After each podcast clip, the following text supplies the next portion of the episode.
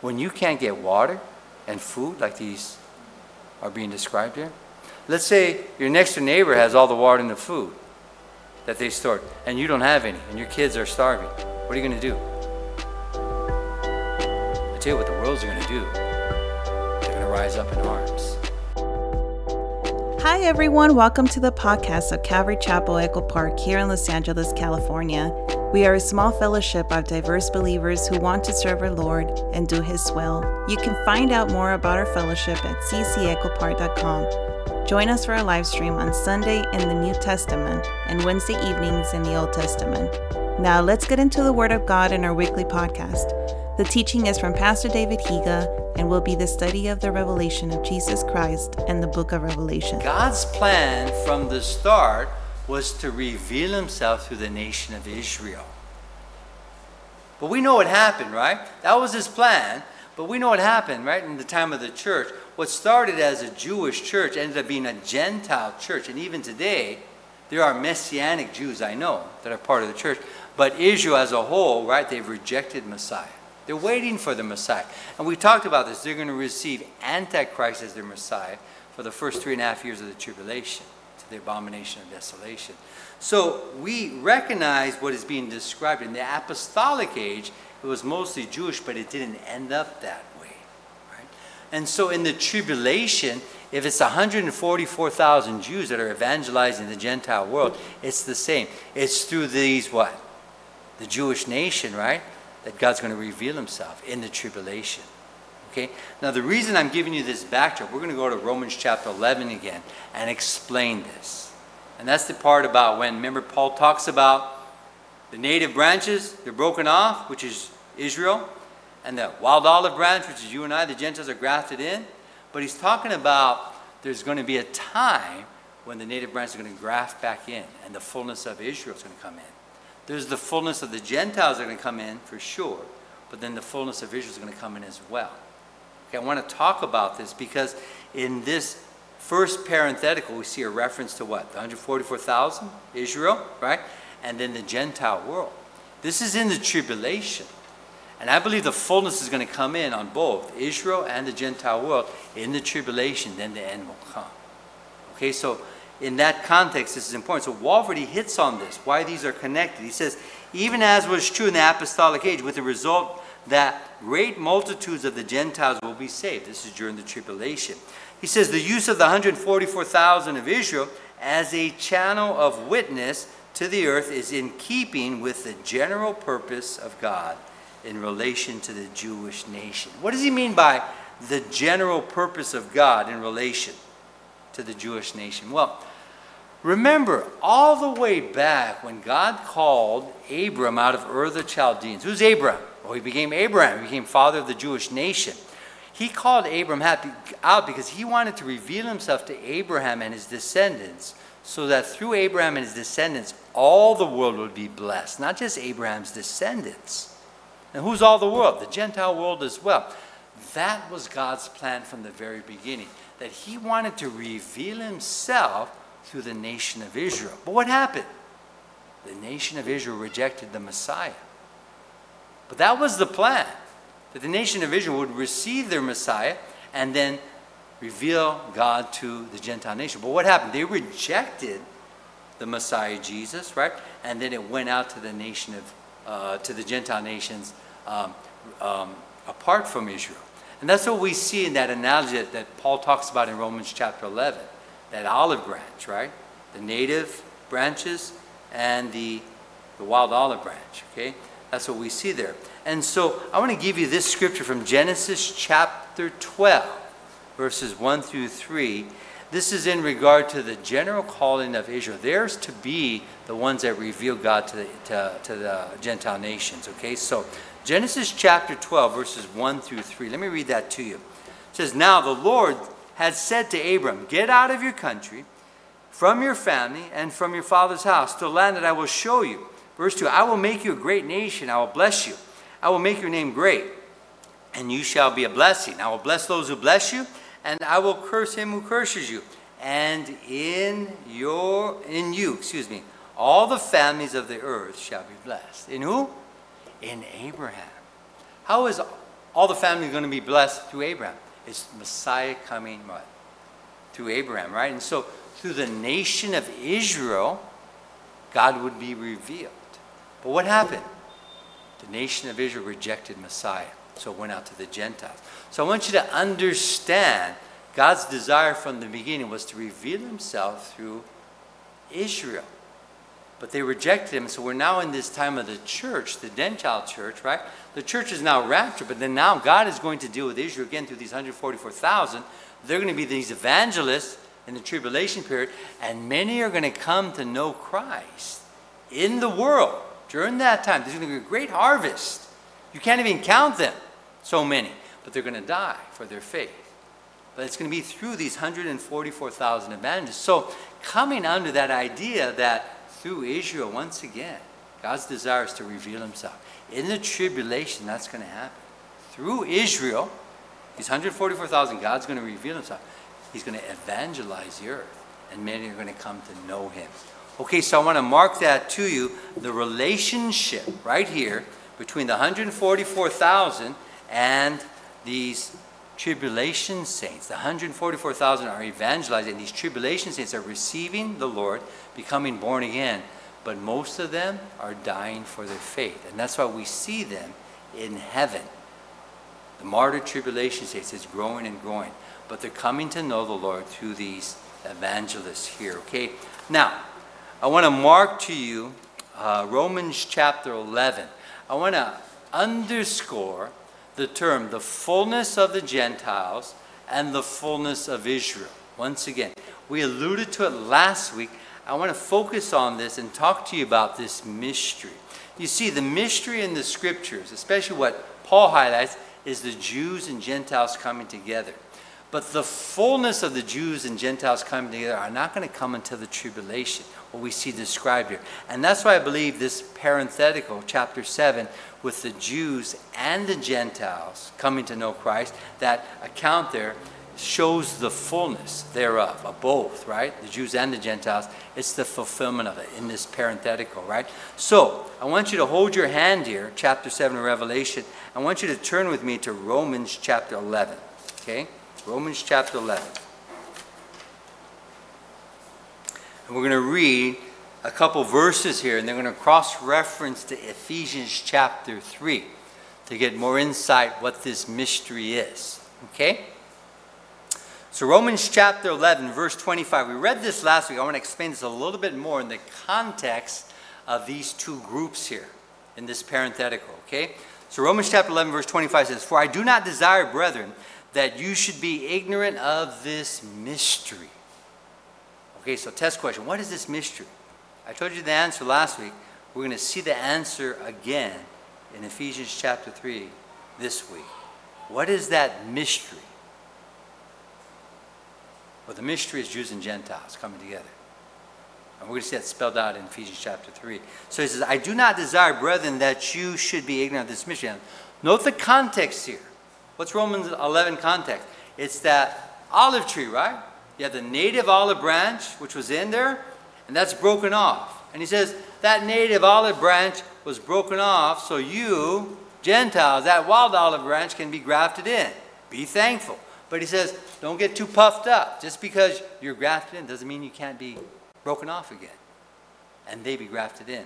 But in that context, we see this that there's going to be a fullness of the Gentiles that grafted in, and there's going to be a fullness of Israel that's grafted in. And that mystery is going to be solved in its fullness as those two full numbers come in.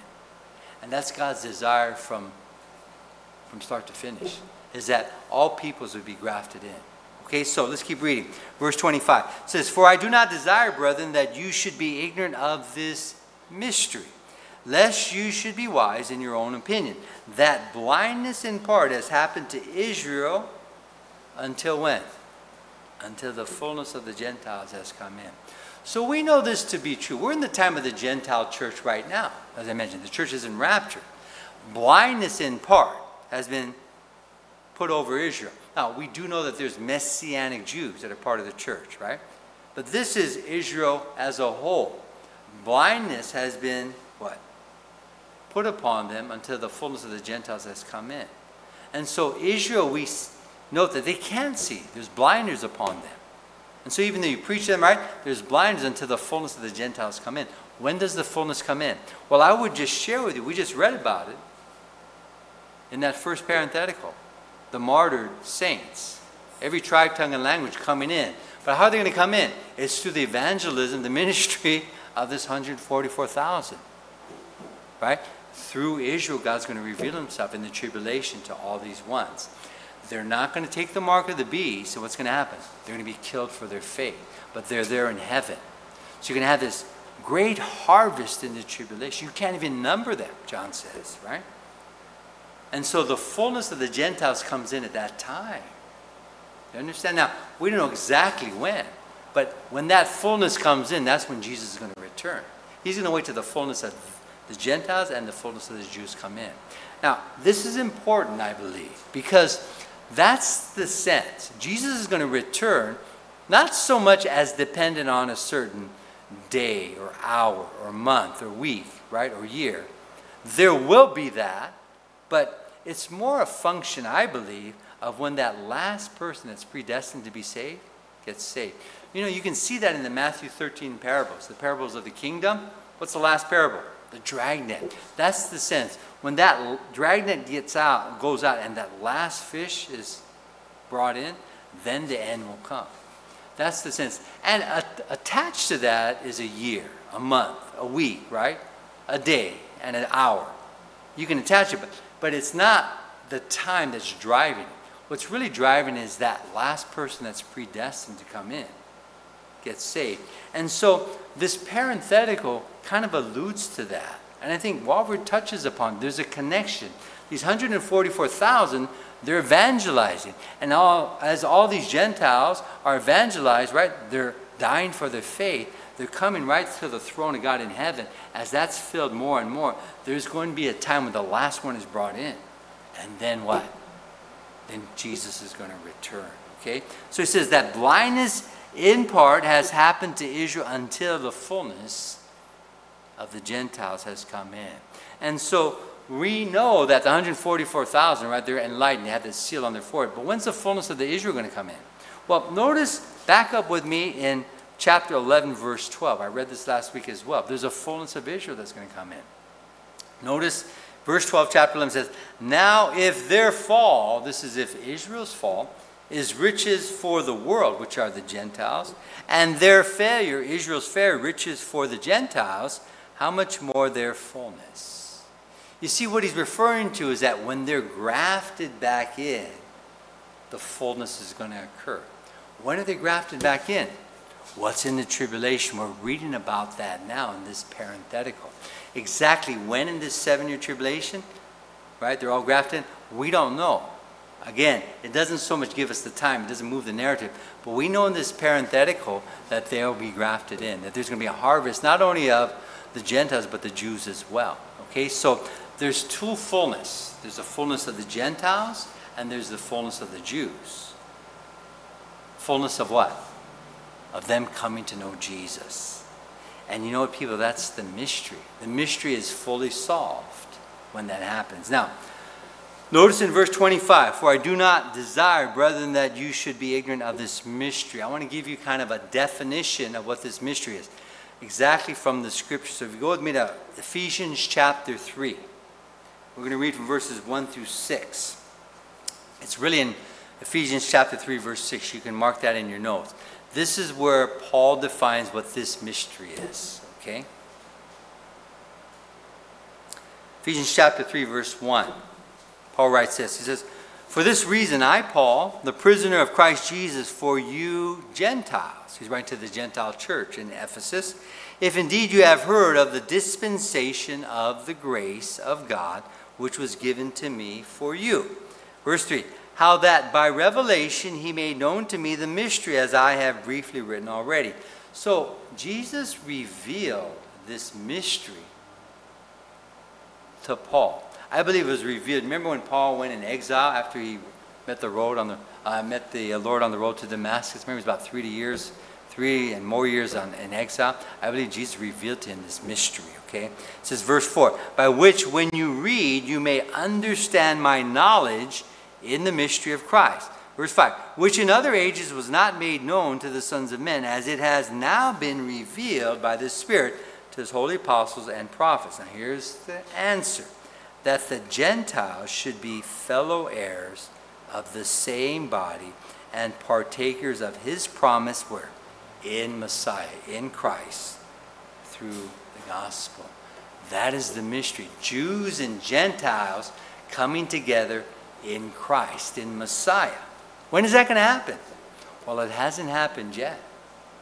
The fullness of the Gentiles, they're going to come in in the tribulation through the ministry of the 144,000 from the children of Israel.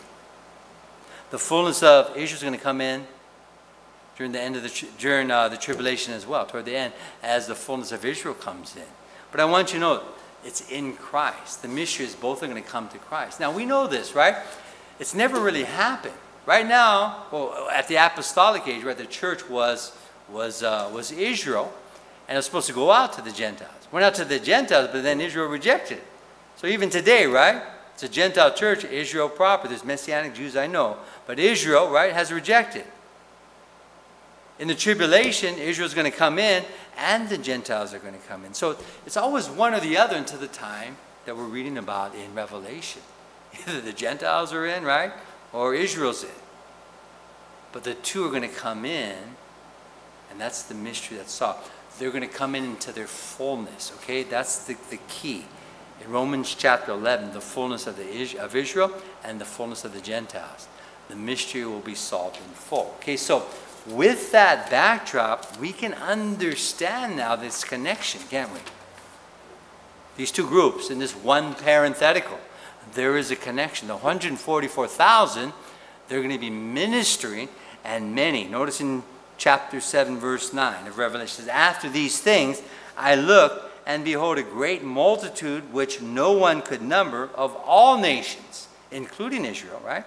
Tribes, peoples, and tongues standing before the throne and before the Lamb, clothed with white robes and with palm branches in their hands. Okay, so we see this multitude, too numerous to count, of all the world during the time of the tribulation, coming in, right? They've been killed for their faith. 144,000 are still living, they're sealed, they're still ministering. But many that receive those are going to be killed for their faith. But that's going to be a great harvest, right? The fullness of the Gentiles and the fullness of Israel will come in, okay? Let's look at the parts again. It says, after these things, we noted verse 9. After these things, it says it in chapter 7, verse 1. After these things. It's the same Greek um, uh, set of words as we saw in chapter 4, verse 1. After these things. But I want you to know the context demands the meaning, okay? So remember between chapters 3 and 4, after these things, what was the context? Well, chapter 3, right? It was the end of the letters to the churches. We have the letters to the seven churches. Remember in Revelation chapter 1, verse 19, the Revelation roadmap, John says, uh, um, the Lord says to John, Write the things which you have seen. He wrote that in Revelation 1, right? The unveiled Jesus the things which are, he wrote that in Revelation 2 and 3, the letters to the seven churches, the things which are present tense, the time of the church, and the things which will take place after this, after the time of the church. So he wrote Revelation chapter 4 and on, future to the church. And so we know to this, what happened after the seven letters to the seven churches in Revelation 2 and 3, the church is raptured. And so there's a change of scenery. Revelation 3 to Revelation 4, the church on this earth to the church in heaven. We noted that, right? And so what happened? Well, the rapture. We went to all the different rapture verses. And then we went to the verses on the Bema Seat judgment of Christ. We believe when the church gets to heaven, right? The rapture has occurred, the Bema Seat judgment of Christ, and they're now before the throne. And we saw those 24 elders. They have the Stephanos, right? A victor, the crown of victors. Now they're before the throne. So we see when it says after these things, that context demands, right? Just a movement of a major, right? A major difference in scenery and a major difference in time. The church on this earth versus the time of the church in heaven. Now, the after these things in chapter 7, verse 1 and chapter 7, verse 9 has a different context, doesn't it? Because we see he's having a vision of everything in Revelation. he's not living in this time, he's having a vision, right?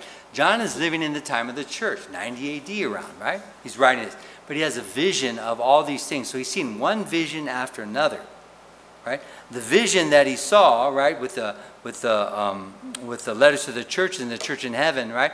After these things, that context demands, right, a certain interpretation. But right here, we see, right, he's seen the next vision and he's seen the revelation of this first parenthetical, right? And so we need to interpret this a little bit different. After these things, is after the vision of the 144,000, I saw this vision of these tribulation saints, okay? It says, I looked and behold, a great multitude. There's a connection with this in the prior. A great multitude which no one could number, of all nations, tribes, peoples, tongues, and, and tongues standing before the throne and before the Lamb. Notice it says, clothed with white robes. Now we saw that reference in Revelation chapter 6 under the fifth seal, clothed in white robes. Remember, we noted that. And so if you turn with me back to Revelation chapter 6, let's read those handful of verses on the fifth seal. Revelation 6, verse 9 says, When he opened the fifth seal, I saw under the altar the souls of those who had been slain for the word of God and for the testimony which they held. Verse 10. And they cried with a loud voice, saying, How long, O Lord, holy and true, until you judge and avenge our blood on those who dwell on the earth? Now, notice here, verse 7 Then a white robe was given to each of them. We just read here in Revelation chapter 7. And it was said to them that they should rest a little while longer until both the number of their fellow servants and their brethren who would be killed as they were was completed. So we were introduced to these tribulation saints in the fifth seal. But remember, we noted this. There's a very different seal that was loosed. The first four seals, what it revealed the four horsemen of the apocalypse judgment. The first thing he comes and he amasses his power to judge, right? He comes looking like Christ. He comes riding on a white horse. Comes with a bow but no arrows.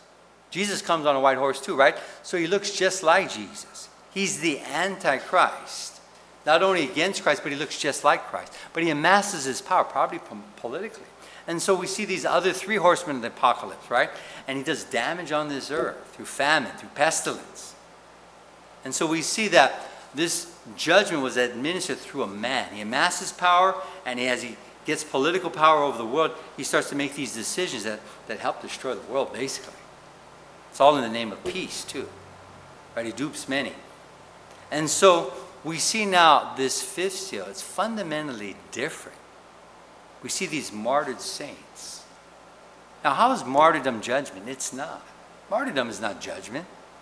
But notice these martyred saints, what they're praying or what they're calling upon the Lord to do is to judge. How long, O Lord, before you avenge our blood?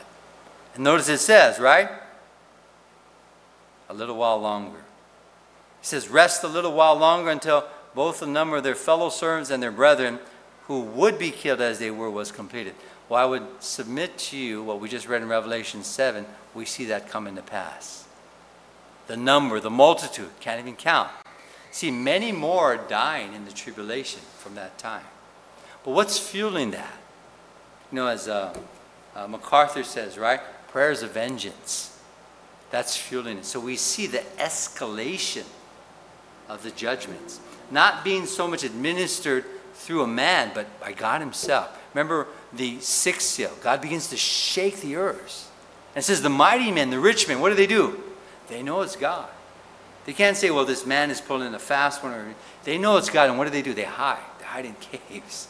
So you see a fundamental shift here, and that's being fueled by these tribulation saints that are calling for, for vengeance. Let's get this show on the road, right? Let's get Jesus to return. Expediting, right? That. Now, we see in Revelation chapter 7, in our text, right, that this is being fulfilled. Notice, a great multitude which no one could number. And so, as more are being saved through the evangelism, right, that's happening in that time, receiving Jesus Lord, more being killed for their faith. And as more are being killed for their faith, there are more that are coming into heaven. But notice the posture, it's different. No longer are they under the altar, right? And they're crying out to avenge their death, they're right here at the throne. Notice it says, standing before the throne and before the Lamb, clothed with white robes with palm branches. So the posture is changed from under the altar to standing at the throne. And they have white robes. We read earlier, right, that they were handed white robes, these ones that are calling out for judgment. But then these ones are clothed with white robes. The number can't even be counted, right? And they have palm branches. What do palm branches remind you of? Remember Palm Sunday? Remember when Jesus came riding to Jerusalem upon a donkey right before we go to the cross four days later? Right? They all held him as king. They recognized this is Messiah. Blessed is he. Remember, Hosanna, Hosanna, blessed is he who comes in the name of the Lord. The first coming of Messiah. Isn't it interesting here? Right in heaven, right? These tribulation saints, they have what? Palm branches. There's that recognition